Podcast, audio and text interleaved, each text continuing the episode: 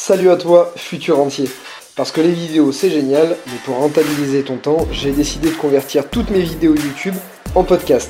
En voiture, dans le métro ou en faisant du sport, mets tes écouteurs et apprends à investir efficacement. Et salut à toi futur entier, c'est un plaisir comme d'habitude de te retrouver ici dans cette toute nouvelle vidéo.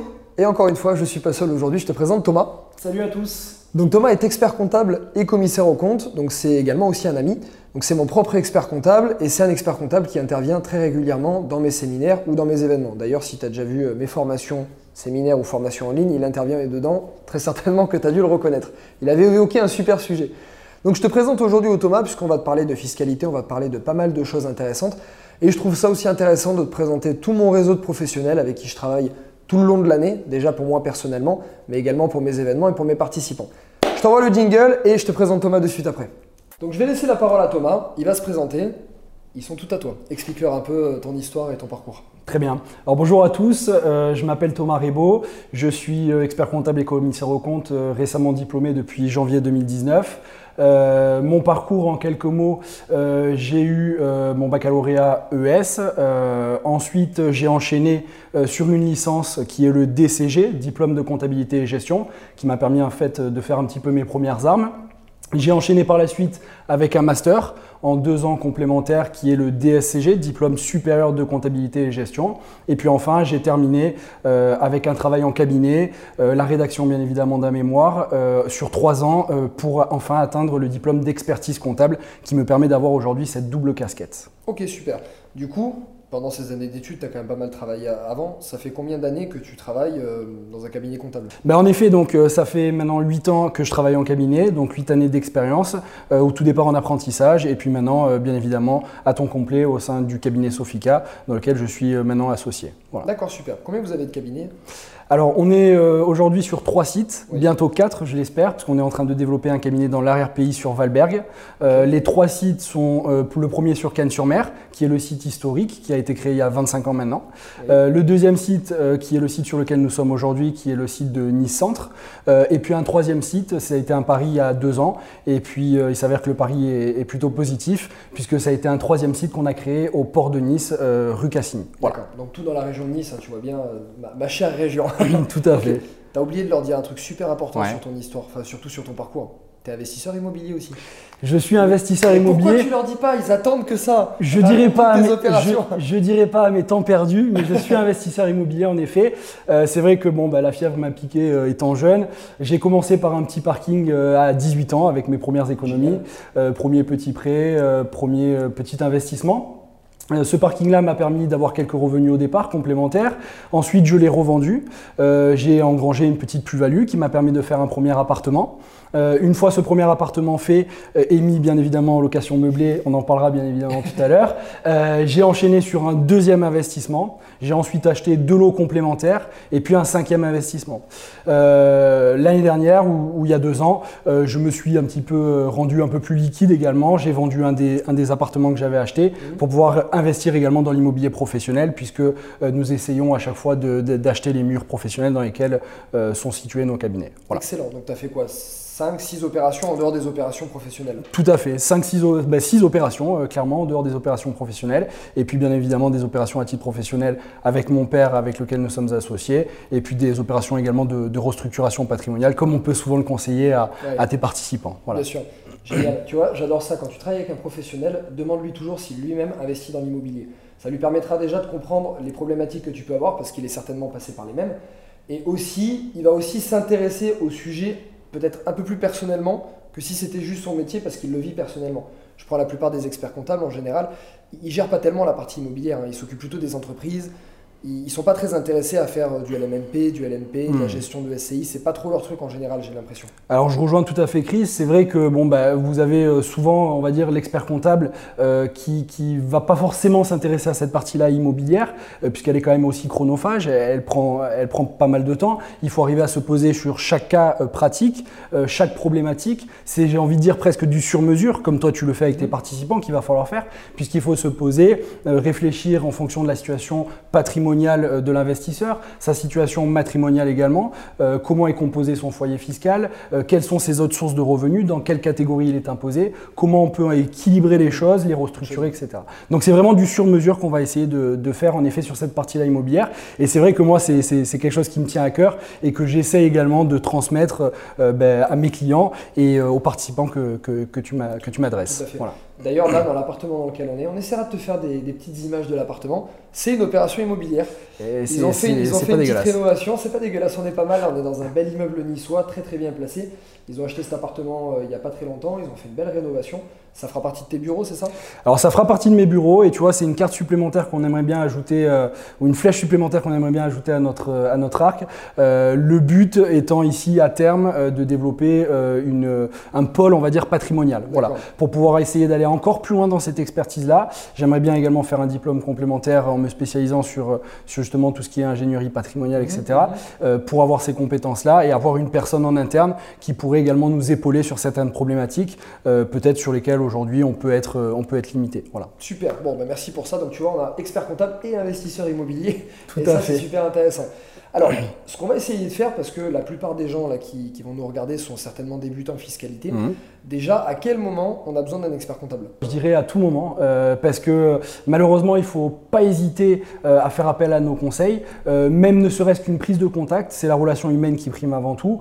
ne pas hésiter en début d'investissement tout à fait au début, c'est-à-dire quand on est en train de structurer son projet, quand on est en train de réfléchir sur quelle typologie d'investissement on va faire. Et puis le conseil, il peut intervenir également en cours d'investissement, puisque euh, parfois on peut également avoir une stratégie euh, corrective ou rectificative euh, pour pouvoir accompagner l'investisseur au mieux de ses objectifs et puis au mieux de la fiscalité qui évolue à toute vitesse. D'accord. Vraiment, je prends très concrètement un investisseur immobilier qui veut acheter son appartement est-ce qu'il va faire appel à un expert comptable au moment où il l'achète? Avant de l'acheter euh, Une fois qu'il a signé, une fois qu'il a fini ses travaux à quel moment Alors, moi je pense qu'un premier rendez-vous, on va dire, de prise de contact au préalable à l'achat est indispensable. Ça lui permet déjà d'avoir une approche, on va dire, des différents régimes fiscaux, d'avoir une connaissance euh, du cadre légal dans lequel il va évoluer et de savoir euh, comment, en fonction de l'investissement qu'il va faire, euh, comment vont parler les chiffres, si tu veux. Voilà. Comment, quel va être l'impact fiscal et, est-ce que son projet sera rentable? Est-ce qu'il lui permettra de dégager du cash flow? Et, et à quelle sauce il sera mangé fiscalement? Voilà. Et ça, on essaie de l'optimiser avec lui. Donc, si on prend un rendez-vous au préalable, bien évidemment, à l'investissement, ben, on va essayer de faire des projections, on va essayer de faire des études. Et ces études-là vont permettre en fait d'orienter l'investissement de, l'investisseur et de lui permettre de ne pas faire d'erreurs, euh, comme j'entends souvent certains investisseurs qui me disent Ah, si j'avais su à l'époque, le fameux. Euh, le fameux. Voilà. A eu combien de fois celui-là en gestion de patrimoine? Eh, c'est ça. Et celui-là, il fait mal à entendre parce que bon, ben, on arrive un petit peu en retard et puis bon, ben, on essaie de corriger, on essaie de rectifier. Souvent, on peut faire et puis ben, il y a des moments où on est obligé d'ajuster et, d'essayer de, coller au plus proche de ce qu'on peut faire. C'est marrant comme on attend souvent le, dernier moment. Je dis on parce que nous tous en général, je veux dire, on est humains, on est tous pareils. Tout à fait. Combien d'investisseurs j'ai eu? 1, 2, 3, 5 appartements, 10 appartements. Jusque-là, ils avaient vu personne. Pas hmm. d'expert comptable, pas de formation, rien du tout.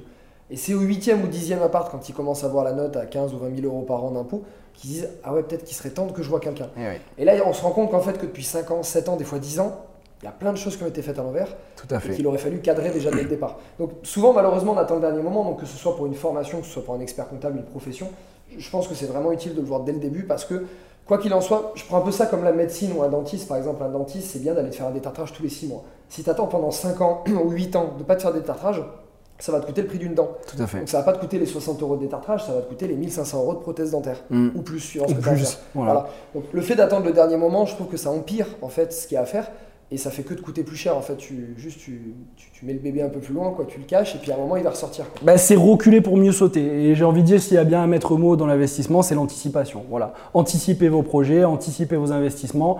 Prenez contact avec des conseils que ce soit un fiscaliste que ce soit un expert comptable euh, que ce soit également avec Chris. Discutez-en évoquez toutes les problématiques et essayez euh, de réfléchir euh, sur différents points. La rentabilité tout d'abord. Le cash flow ensuite mais surtout la fiscalité voilà. Parce que euh, ma rentabilité, bien évidemment, va dépendre également de l'aspect fiscal euh, et de la façon dont sera traité le revenu que je tirerai de mon investissement. Super, merci pour ça. Justement, on parle de conseils.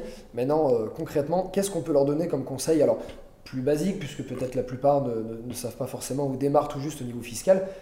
Quand on veut commencer à acheter un premier bien, quelles sont déjà les notions de la fiscalité immobilière? On va commencer juste du particulier mmh. et après on parlera des sociétés. Alors, euh, pour le particulier, euh, ce qu'il faut savoir quand il va investir dans un premier bien, c'est qu'il y a plusieurs catégories d'imposition dans lesquelles il pourra euh, imposer, on va dire, les revenus qu'il tirera de son investissement. S'il s'agit d'un investissement immobilier, il y aura deux catégories principales. La catégorie des revenus fonciers, s'il procède à un investissement et une location en nu, qui est la catégorie, on va dire, exploitée par tout le monde. Et malheureusement, j'ai envie de dire, ce caractère moutonnier et de n'est pas forcément le bon. La deuxième catégorie d'investissement dans laquelle vous pouvez vous situer et qui est à mon sens beaucoup plus intéressante puisqu'il y a un cadre fiscal favorable, c'est la location meublée. Alors attention, il y a eu énormément d'évolutions législatives sur ce cadre-là, donc il faut bien évidemment les prendre en compte, d'où l'intérêt d'anticiper et, de, de réfléchir sur ces points-là au préalable. Mais cette catégorie de location meublée, elle est beaucoup plus intéressante que la catégorie de revenus fonciers, puisque cette catégorie est imposée en BIC, bénéfices industriels et commercial. Et là, le champ de déductibilité des charges en BIC est beaucoup plus important que le champ de déductibilité de charges en revenus fonciers. Et ça change complètement la donne, puisqu'on doit arriver, suivant les investissements, avec des rentabilités euh, tout à fait correctes, euh, à ne, ne pas avoir de fiscalité, du moins pendant les premières années, sur des investissements tout en ressortant le jour où vous vendrez votre bien immobilier en plus-value des particuliers, c'est-à-dire dans un cadre fiscal qui sera lui également favorable en phase de cession. Donc j'essaye en fait, si tu veux, d'anticiper la phase d'acquisition et la phase de remboursement de mon crédit. Mmh qui va me générer également quelques cachots. Et j'essaie d'anticiper également ma phase de cession en essayant de structurer ma stratégie d'investissement sur du court terme, bien évidemment, au départ, et puis sur du moyen terme et du long terme également, euh, lorsque je, procéderai à des arbitrages sur mon patrimoine immobilier. Super. Donc là, si on récapitule dans les grandes lignes, en tant que particulier, on a deux grands régimes de famille euh, de, famille d'imposition. Tout à fait. On a les revenus euh, fonciers, qui font mhm. partie des revenus civils, d'imposition civile. Tout à fait. Le revenu nu. Oui. Et on a de l'autre côté le big bénéfice industriel et commerciaux qui sont imposés comme des revenus commerciaux, mhm. qui fait partie de la catégorie meublée. Tout à fait. meublés sont imposés là-dedans. Tout à fait. Et donc, dans ces deux grandes familles, comme tu l'as compris, il y a vraiment deux différences d'imposition. On ne déduit pas les mêmes choses, on n'amortit pas les mêmes choses, etc. Et comme tu disais, le champ de déductibilité, on peut déduire beaucoup plus de choses quand on fait partie du meublé. Tout à fait. Le but, s'ils ont compris, j'espère, c'est euh, d'être le plus possible dans la mmh. famille des revenus commerciaux et donc notamment meublé. En meublé, tout à fait. C'est-à-dire que pour des investissements qui vont être relativement modiques en complément de l'investissement immobilier, vous arrivez à respecter une liste euh, euh, qui vous est fournie simplement par l'administration fiscale, où on vous demande de mettre euh, un élément occultant de la lumière, on vous demande de mettre deux tables, deux, chaises pardon et une table, on vous demande de mettre quelques couverts et quelques assiettes, et, et grâce à cet investissement complémentaire, vous allez tout simplement changer de catégorie fiscale d'imposition et vous allez être dans un régime de faveur qu'on va pouvoir, euh, qui va pouvoir vous permettre, si vous voulez, de, maximiser votre rentabilité, votre cash flow. Super. Bon, merci pour cette, euh, ces premières précisions, ces premiers Avec plaisir. J'espère que ça a été bien clair pour toi. Euh, autre chose, beaucoup de mes participants se posent cette question aussi. Donc là, on a parlé pour les plus débutants, mhm. on va parler pour les investisseurs un peu plus aguerris, quand j'ai plusieurs appartements qui se posent d'autres questions. La question de la société, elle vient toujours un moment. Moi, tu sais que je me la pose depuis déjà très longtemps, mhm. puisqu'on en parle pour ma situation. À partir de quel moment c'est intéressant de passer en société et quel type de société? Alors, Là, c'est vraiment du sur-mesure, ce que tu me demandes. Alors, c'est vrai que euh, à partir d'un certain niveau d'investissement, je vais pouvoir en effet structurer en fonction de ma situation personnelle mes investissements différemment.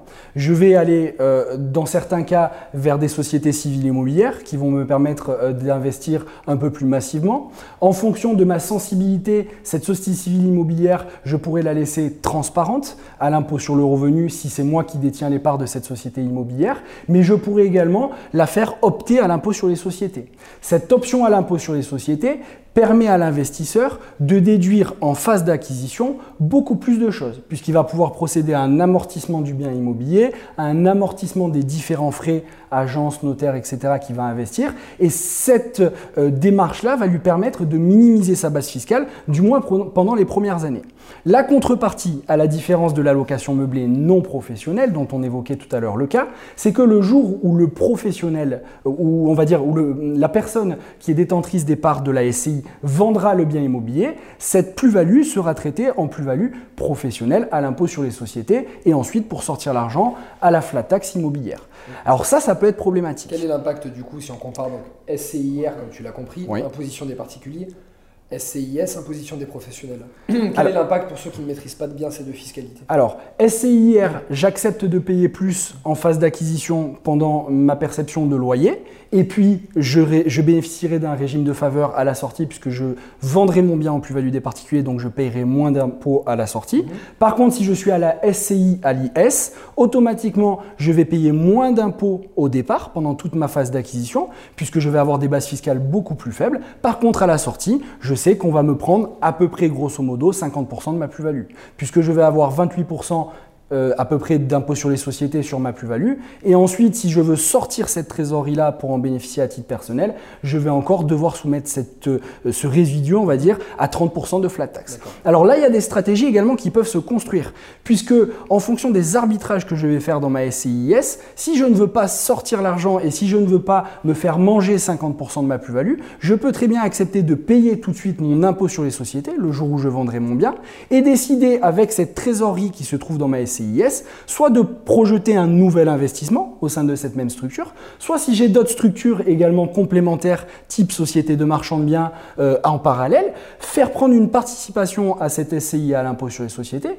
dans une nouvelle structure pour pouvoir, par le biais d'une convention de trésorerie, lui prêter de l'argent et pouvoir développer de nouveaux projets dans le cadre d'une structuration un peu plus complète. Voilà.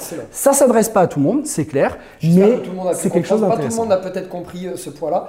On va récapituler rapidement pour revenir à, aux stratégie SCIR ou SCIS. On est d'accord, si tu as compris, pour vraiment résumer, SCIR, inconvénient pendant toute la durée de détention du bien parce que grosse imposition sur les loyers, avantage à la revente parce que fiscalité plus faible. Tout à fait. À l'inverse, impôt sur les sociétés, enfin euh, SCIS, avantage sur la durée de détention parce qu'imposition sur les loyers plus faible, mais contrainte à la sortie. Donc en fait, ça va être simplement un calcul et une étude en fonction de la situation de la personne, de son imposition personnelle, de ses autres projets, chose que je fais avec mes participants que je fais avec tes clients. Ça va être en fonction de ces calculs-là qu'on va déterminer en fonction des projets de la situation, est-ce que c'est mieux l'IR ou est-ce que c'est mieux l'IS Clairement, il n'y a pas de réponse type. Voilà, il faut surtout pas, il faut surtout pas hésiter à poser la, question, il faut surtout pas hésiter à se poser une heure ou deux, à évoquer tous les points, l'aspect patrimonial, l'aspect social, l'aspect fiscal, et puis avec tous ces aspects-là, ben, il va ressortir euh, des conseils en fonction de votre situation particulière. Super, merci. La question qui se pose, moi je l'ai souvent dans des séminaires, les personnes qui commencent à vouloir grossir, qui voient un peu les sociétés, elles se demandent à partir de combien de biens, à mhm. partir de combien de patrimoine j'achète en société. SCI, SA, SAS, peu importe la structure, à partir de quel moment eh bien, je vous dirais que là encore, c'est vraiment au cas par cas. Puisque quelqu'un euh, qui aurait un revenu professionnel très important, si on revient sur les deux conditions maintenant qui, restent pour être en loueur meublé non professionnel, pourrait faire énormément d'investissements à titre personnel sans dépasser, euh, on va dire, la deuxième condition qui le ferait basculer en professionnel. C'est-à-dire que je vous prends l'exemple d'une personne qui gagnerait peut-être 300 000 euros euh, par an de revenus professionnels. Ben, cette personne-là pourrait faire en parallèle 300 000 euros de revenus locatifs qui resteraient imposés en loueur meublé non professionnel. Donc pour cet individu-là, ben, je lui conseillerais peut-être de continuer à faire des investissements à titre individuel, euh, puisqu'il serait traité toujours dans un cadre fiscal favorable. Par contre, pour la personne qui va se retrouver avec des revenus euh, tout à fait classiques, 1500, 2000 euros, euh, donc peut-être 20, 24 000 euros par, euh, par an, ben à ce moment-là, on va être limité. Puisque dès que je vais dépasser 23 000 euros et cumulativement ses revenus professionnels, je vais basculer en loueur meublé, non en loueur meublé professionnel. Donc c'est à ce moment-là peut-être que pour lui, il faudra se poser la question euh, d'arbitrer sur son patrimoine immobilier et peut-être éventuellement de structurer ses, prochains, ses investissements dans le cadre d'une société civile qu'on dédiera à ces investissements et qu'on fera peut-être basculer à l'impôt sur les sociétés. Super. Je vais récapituler encore une fois. Euh, on n'aura pas le temps d'entrer dans le détail parce que pour ceux qui ne connaissent pas, là c'est vraiment, tu vois, cette vidéo est faite en deux parties. Une première partie pour les plus débutants, première partie pour les plus expérimentés. Si tu es débutant, tu n'as pas saisi qu'est-ce qu'est le LMNP, qu'est-ce qu'est le LMP, pourquoi est-ce que justement, une fois dépassé le LMNP, ça peut être plus intéressant une société, suivant les cas évidemment? On n'aura pas le temps d'expliquer, sinon ça fera une vidéo de 8 heures. Hein, c'est déjà toute ma formation, le reprend pourquoi entièrement. Pas, donc pourquoi pas, mais on, a d'autres choses à faire ensuite. Là, ça fait une vidéo de 8 heures, c'est pas possible. Mais voilà, ce qui est important là à retenir, c'est que suivant les cas, suivant les objectifs, suivant tout ça également, euh, il peut être intéressant de créer sa structure, sa société, à partir du moment où on ne peut plus être dans le LMNP. Tout à fait. je comprends bien. Tout à fait. Moi, en termes de stratégie, ce que je conseille à mes clients, c'est d'aller optimiser au taquet les revenus que vous pouvez faire en LMNP, puisque ce cadre-là est un cadre favorable, ultra favorable, j'ai envie de dire. C'est une des rares niches peut-être qui existerait aujourd'hui. Donc, on va maximiser à hauteur de leurs revenus professionnels les revenus de location meublée. Et puis, dès que l'investissement complémentaire, l'investissement marginal va faire basculer euh, ben, tout le patrimoine en loueur meublé professionnel, on anticipe et on crée une petite structure type SCI qu'on fera basculer à l'impôt sur les sociétés pour également euh, bénéficier d'une base fiscale relativement faible dans cette SCI et donc d'un impôt faible et donc pour pouvoir euh, permettre à l'investisseur de continuer à investir et de ne pas être obéré par la fiscalité euh, immobilière. Super. Bah écoute, merci beaucoup. Avec grand plaisir. À dire, mais voilà, le but, tu vois un petit peu la valeur des connaissances en fin de compte quand tu as ce type de, de connaissances tu évites des milliers d'euros d'impôts perdus par-ci par-là.